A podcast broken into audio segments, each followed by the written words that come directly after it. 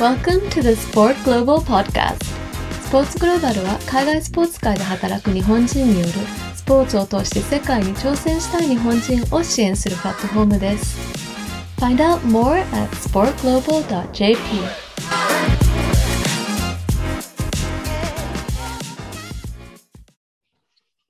はい、ということで、えっと、引き続き、スポーツマネジメントの起こり、いつから、どこから始まったんだ、スポーツマネジメントということで話してきましたが、今回がこのシーズン、このシーズンの最終回ということになります。じゃあ、阿部君よろしくお願いします。そうですね。よろしくお願いします。で、まあ、今回最終回になるんですけど、まあ、スポーツマネジメントの起源がこうイギリスのジョッキークラブみたいなところからこう始まって、アメリカのこうハーネスレース、野球、ゴルフみたいなところをこう見てきたんですけど、ここまでこう PhD マサどうですか？そうですね、まあ、とにかく楽しくやらせていただいてますっていうのがすごく勉強になるし、でもね、あのまあ、我々よくこれ、今回のシーズンで話しますけど、非常にね、イギリスとアメリカでのビジこのスポーツマネジメント、ビジネスの起こりがはっきりしてて、その歴史的背景とか文化的背景がいまだにこう今のスポーツビジネスにもつながってるっていうのが面白いなって思,、思いますね。それは、それはも面白いですよね、う本当に。んなんか文化的な背景とか、まあ日本には日本のそれがあるんそうそうそうそう。うん。しゅんくんなんかはどうですか？ここまで。そうですね、なんかイギリスとアメリカがスポーツビジネス違うとかってよく言われるんですけど、なんか、とはいえ、なんかこう、一応、そのイギリスの時から続いているなんか普遍的なものみたいなのはずっとあって、で、それをもとになんかこう、アメリカの価値であ価値観であったり、日本の価値観であったり、イギリスの価値観によって、こう、今のあーなんかこう出来上がったものが別違うっていうのはあるんですけど、まあ、目的はそそれぞれなんかその一緒なのかなっていうふうに思ってななんかうん。読んでてすごい勉強になってます。うんそうですね。そうですね。で、今回まあ、そんなような形でというか、特にアメリカでこう、発達していったスポーツビジネス。で、それをこう、マネージメントする人材が、あの、ニーズが出てくるわけなんですよ。うんスポーツビジネスが大きくなっていくと、その話をしていきたいと思うんですけど、あの、はい2人ともあのスポーツマネージメントなりビジネスっていうのをこう、まあ、マスさんで言えばディベロップメント、スポーツグラスルーツのディベロップメント PhD ですし、シュン君で言えば、まあ、より広くpolicy diplomacy で international relations みたいなところも含めたところでこう勉強したと思うんですけど、うんそれがまあどういうところから始まったのかみたいな話をちょっとしていきたいなっていうふうに思います。はい。で、それをちょっと話す前、前、それにこう、直接入っていく前に、そもそもこう、ビジネスが学問になったっていうのをちょっと考えたいんですけど、うん。そのビジネスが学問になって、その象徴的なのが、こう、俗に MBA と呼ばれるやつですよ。はい。マスターで言うとそうですね。そうですね。マスター・ビジネス・アドミニストレーションっていうのがあると思うんですけど、まあ、日本でも、まあ、有名な学位であり、よくビジネスパーソンが、まあ、アメリカに途中留学して、取って戻ってきてみたいな、一つこう、エリートキャリアの中にもう組み込まれているような、イメージがあるような学位だと思うんですけど、それがそもそも起こったのが、えっと、アメリカでしたっていう話をして、でそこから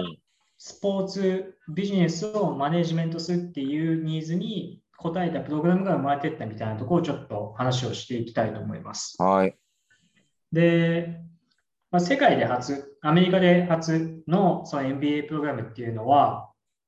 ペンシルバニア大学のウォートン校っていうふうに言われてます。これ実は、あの、まあ、有名人たくさんいるんですけど、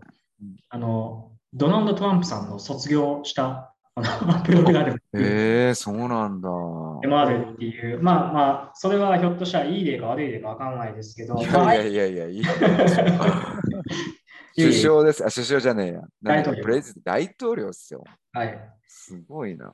まあ、IB リーグってアメリカの大学に日本で、まあ、単純な比較はできないんですけど、6大学みたいなのがあって、まあ、そのうちの一つがこうペンシルバニア大学。で、ペンシルバニアって、それこそ、えっと、なんて出てこないんだ。あベンジャミン・フランクリンがうんフィラデルフィアにいたと思うんですけど、そもそもちょっとなんかこうビジネスみたいなところの訴状がすごいある土地で、うんえっと、でそこで実業家をしていたですね、ジョセフ・ウォートンさんがはあの寄付によって学校を作ったっていうのがこのペンシルバニア大学のウォートン校。い。になってますで、ウォートンさんは、えっと、まあ、鉄鋼ビジネスみたいなことをやって、こう財を成したんですけど、うん。そこでこうなんか、より科学的にビジネスをマネージメントしてみたいみたいなことをこう思ってたらしいんですね。ああ、なるほど。今までこう現場の感覚だったりとか、あとは徒弟制度みたいな、その弟子を取ってみたいな、教えていくみたいな。でアメリカってあの新しい国なので、伝統的な技術とかを持った人が少なかったっていうような背景もあるらしいんですよ。うん。でそうなってくると、よりこう、俯瞰してみて、こう、数字で考えてみたいな。そしたらこういういい製品出てくるよねみたいなニーズもあって、こうビジネスをより科学するみたいなほとこを目指して、だからアメリカにこう MBA ができたみたいなこう背景もあるようです。う。なるほど。なるほど。で、そんなような形で、そのビジネスが学問としてアメリカでこう定着していく中で、で、スポーツマネジメント、ビジネスのプログラムっていうのもアメリカからこう始まってきますと。うん。で、それをこう仕掛けた男がですね、ウォルター・フランシス・オマリーさん。はいはいはい。おまりさん。オマリーさんの話をしていきます。オはいマリーさんは野球関係の人です。おうん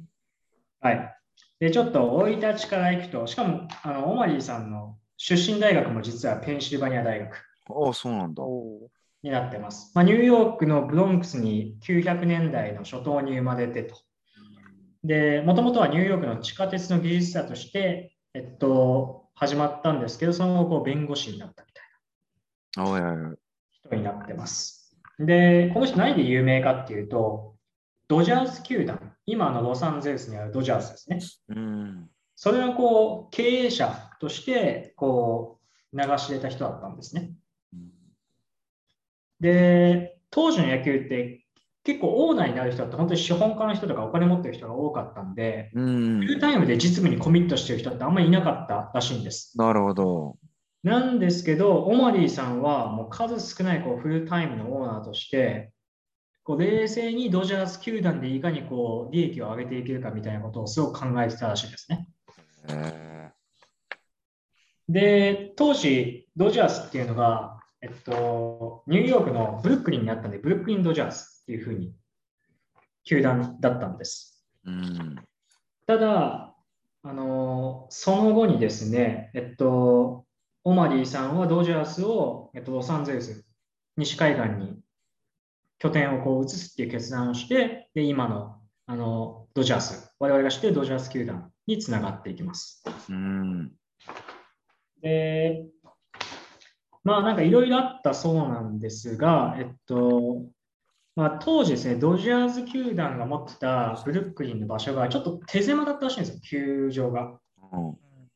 で、まあニューヨークってそもそも土地なんかあんま少ない、あの、限られてるじゃないですか。すごい狭いところだと思うんですけど、マンハッタンのところって。うん。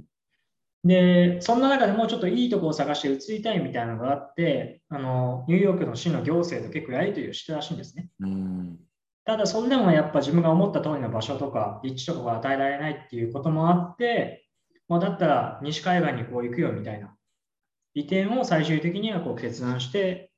こう出ていくことになるんですが、うん。でこの決断には当然こう賛否両論あって、あ、プロ野球を西海岸に広めたよねっていうようないいような話もあれば、当時のこのブルックリンのファンの人たちからしたら、我々からこう野球を取り上げたみたいなああ、なるほど。そっかそっか。感情も、まあ、あったようです。うん。で、彼、このフルタイムでやっぱ関わってたビジネスのバックグラウンドがあったっていうところは大きいと思うんですけど、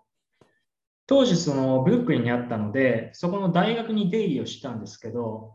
これがですね、コロンビア大学って有名だと思うんですけど、うん。あの今、現役生企画に参加してくれてるともくんうん。はいってる大学ですね、コロンビア大学。で、ここのクリフォート・ブラウンウェル教授っていう教授にですね、多分愚痴ってたんだと思います。なんああ、さっき言ってた問題とかをね。そうそう。えっと、いろいろ愚痴ってたと思うんですけど、例えば行政全然協力してくんねえみたいなことも愚痴ってたと思いますし、うんあとはこう、ドジャース球団を運営するあしてた職員、ああ、なるほど、なるほど。あいつら全然こうスポーツビジネス分かってねえみたいな。ああ、なるほどね。で、あいつらもこうビジネスのこうプロフェッショナルとしてトレーニングされなきゃダメなんじゃないないないのかみたいな。うーん。特にこう、えっと、ファシリテートマネジメント、ファシリティマネジメント、その球場のマネジメントとか、こう選手契約をうまくマネージできる、うんまあ、そういう人材やっぱ絶対必要だよみたいな、タレントがいないよみたいなことを相当ぼやいてたと。なるほどね。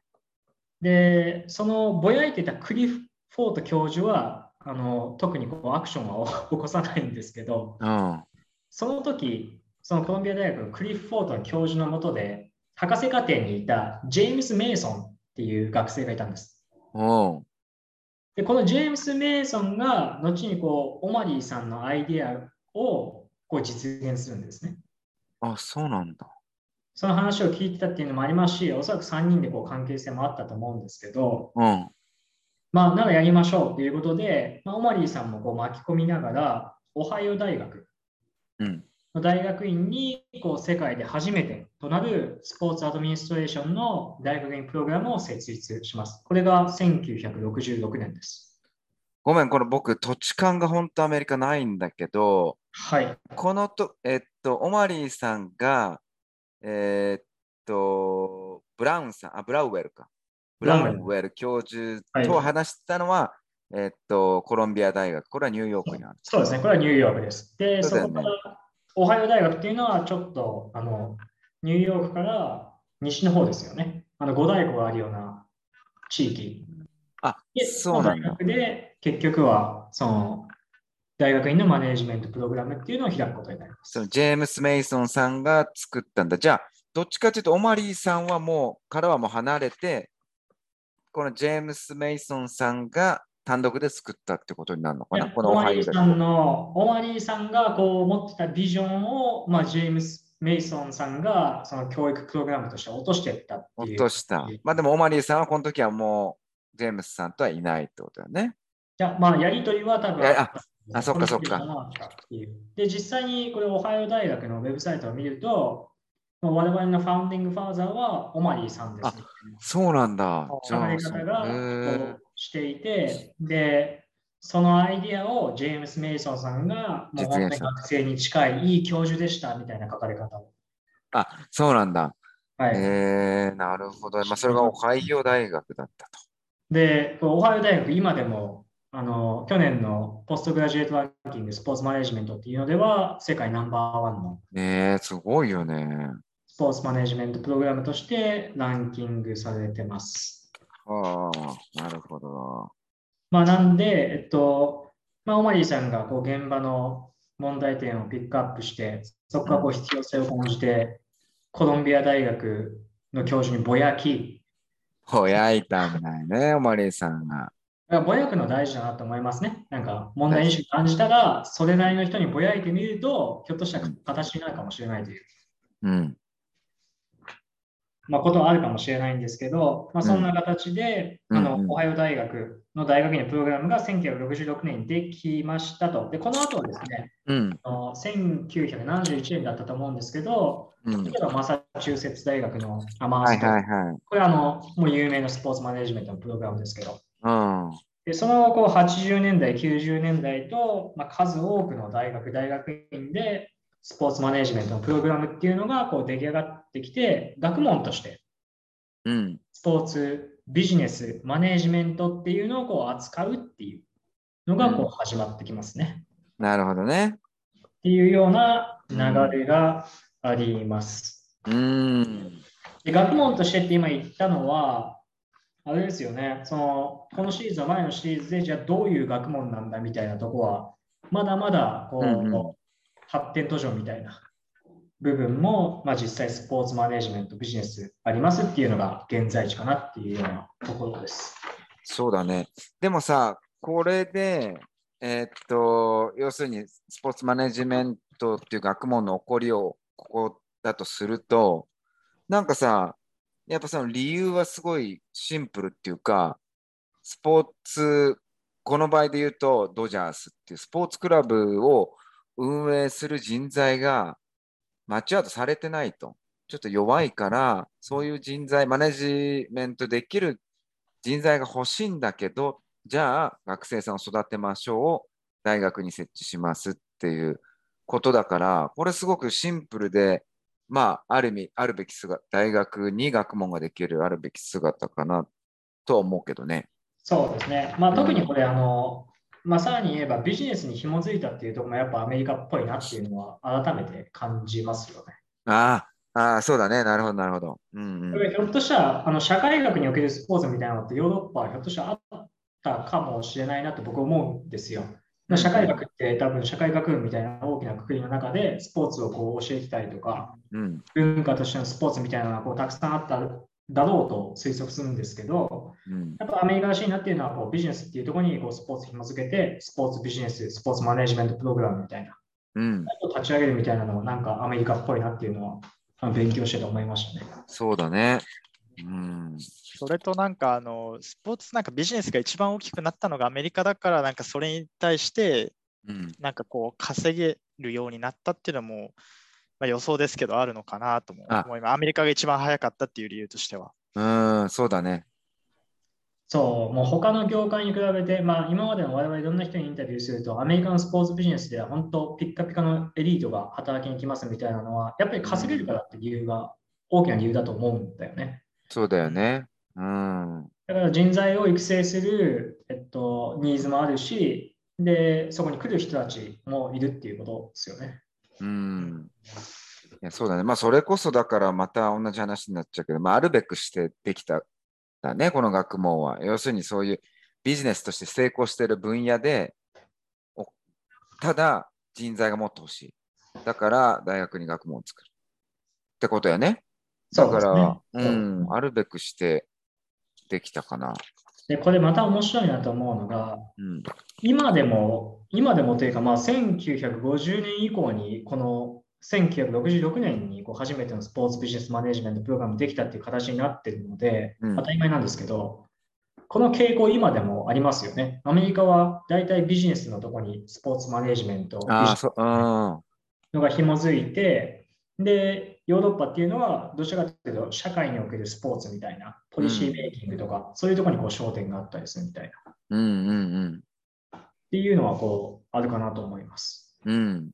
それとね、あの、このま、またちょっと参考文献から一つなんだけど、まあ、これを機に、どんどんこうスポーツマネジメント系の大学のコースができますと。で、これで言うとだね、まあ、本当に今日では300以上のスポーツマネジメントプログラムがありますみたいな。これアメリカだけかな？わかんない。全世界か。でも、これの結構、なぜ大学がそんなにスポーツマネジメントのコースをやるかの一つの理由として考えられるのは、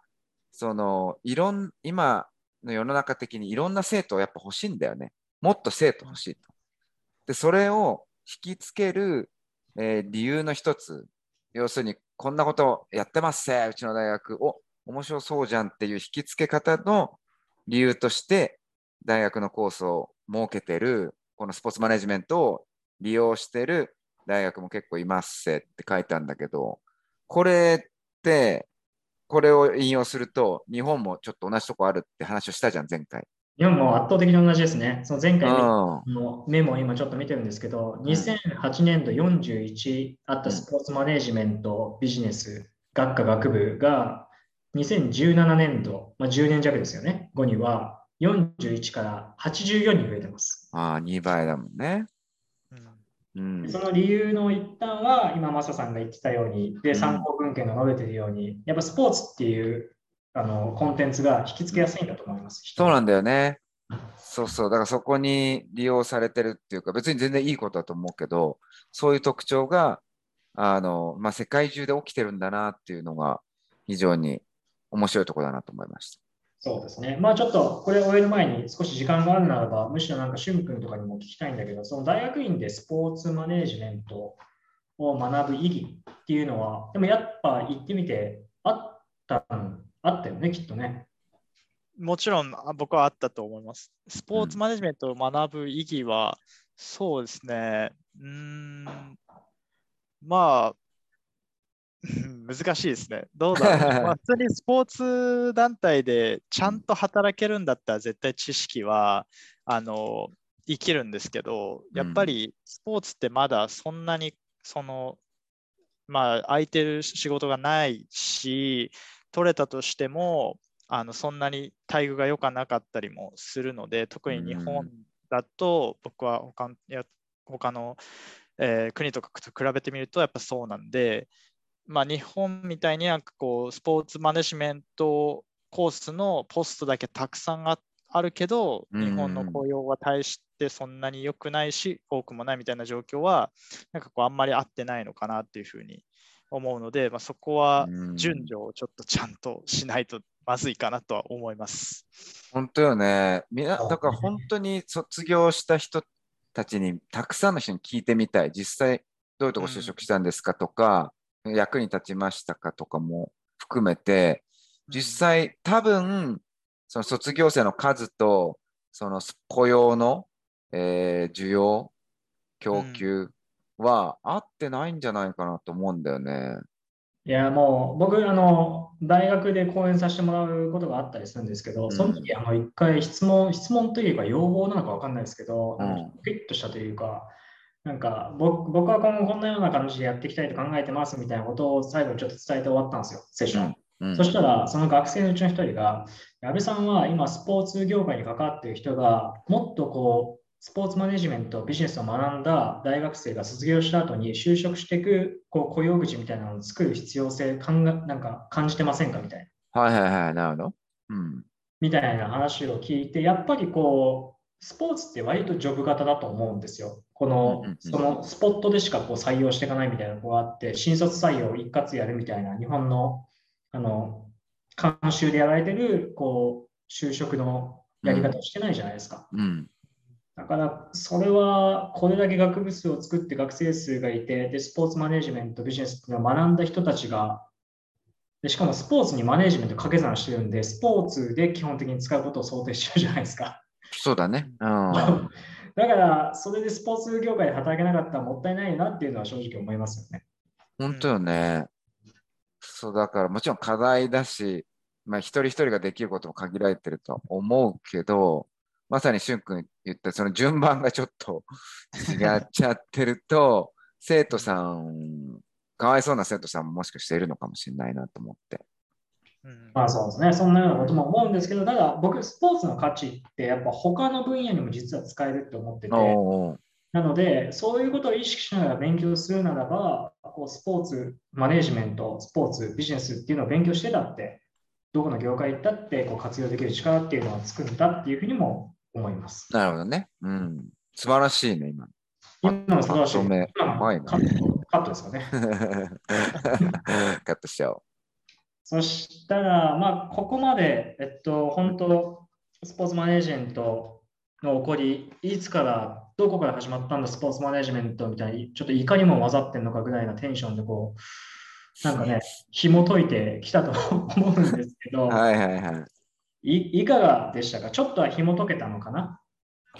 そうだね。きどうなんだろうな。僕の中ではだいぶ紐解いたと思うんだけど、きっともっと文献増やしていったらね、いろんな広がりはたくさんあるんだろうけど、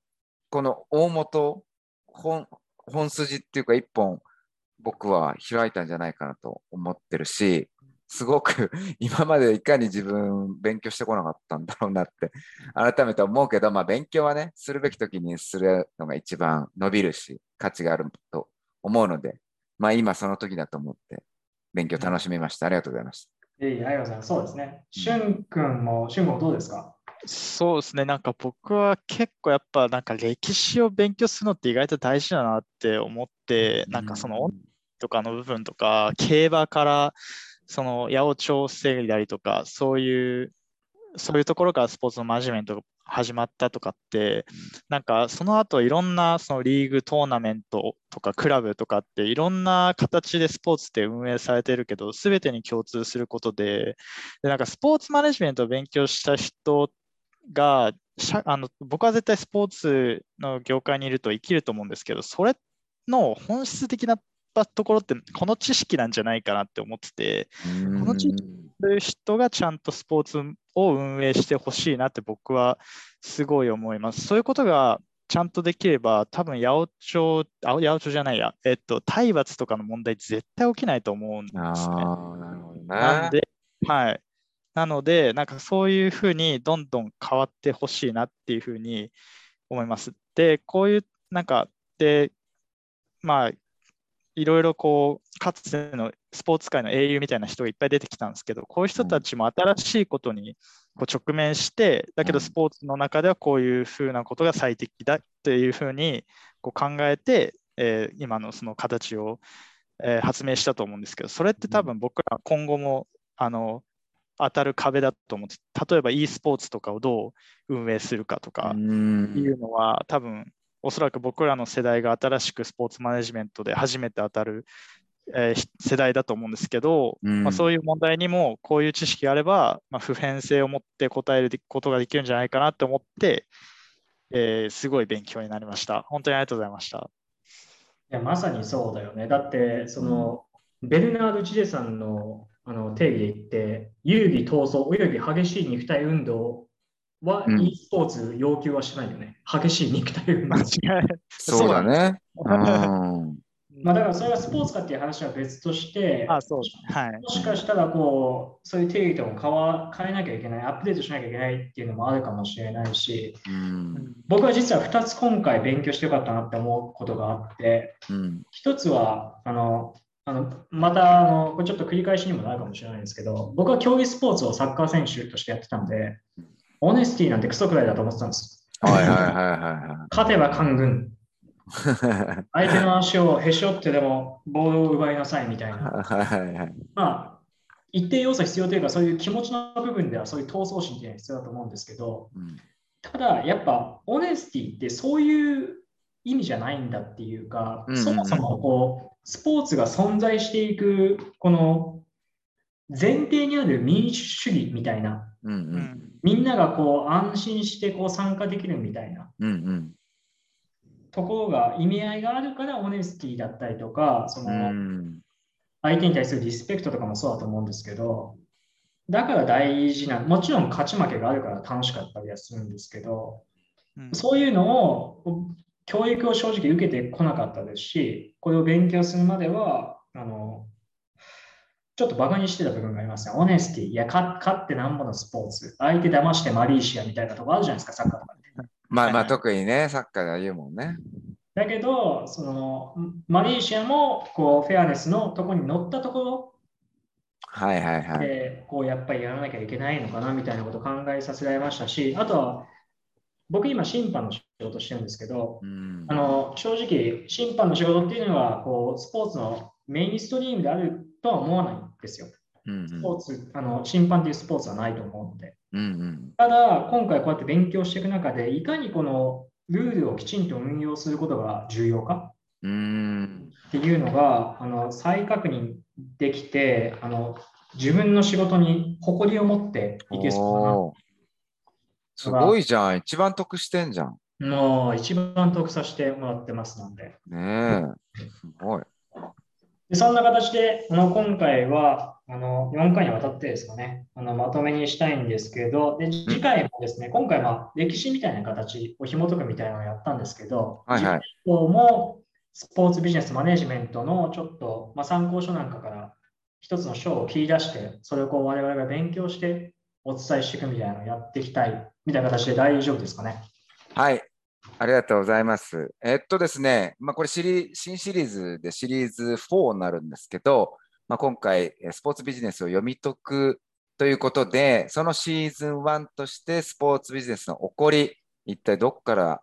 来たんですかみたいなところを話していただきました。で、えーメイン MC の阿部君が今言ってくれた通り、次のシーズン2的な部分も、すで実はあの構想にあります。ただ、えっ、と、スポーツグローバルのポッドキャストの中で、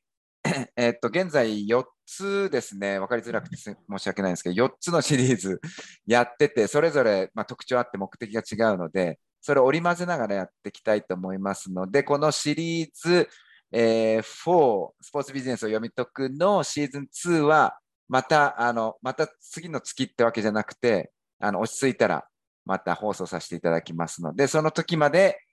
えー、っと、楽しみにしていてください。ということで、改めまして、阿部君、俊君、ありがとうございました。ありがとうございました。はい、それではまた次回会う時まで。See you soon! バイバイ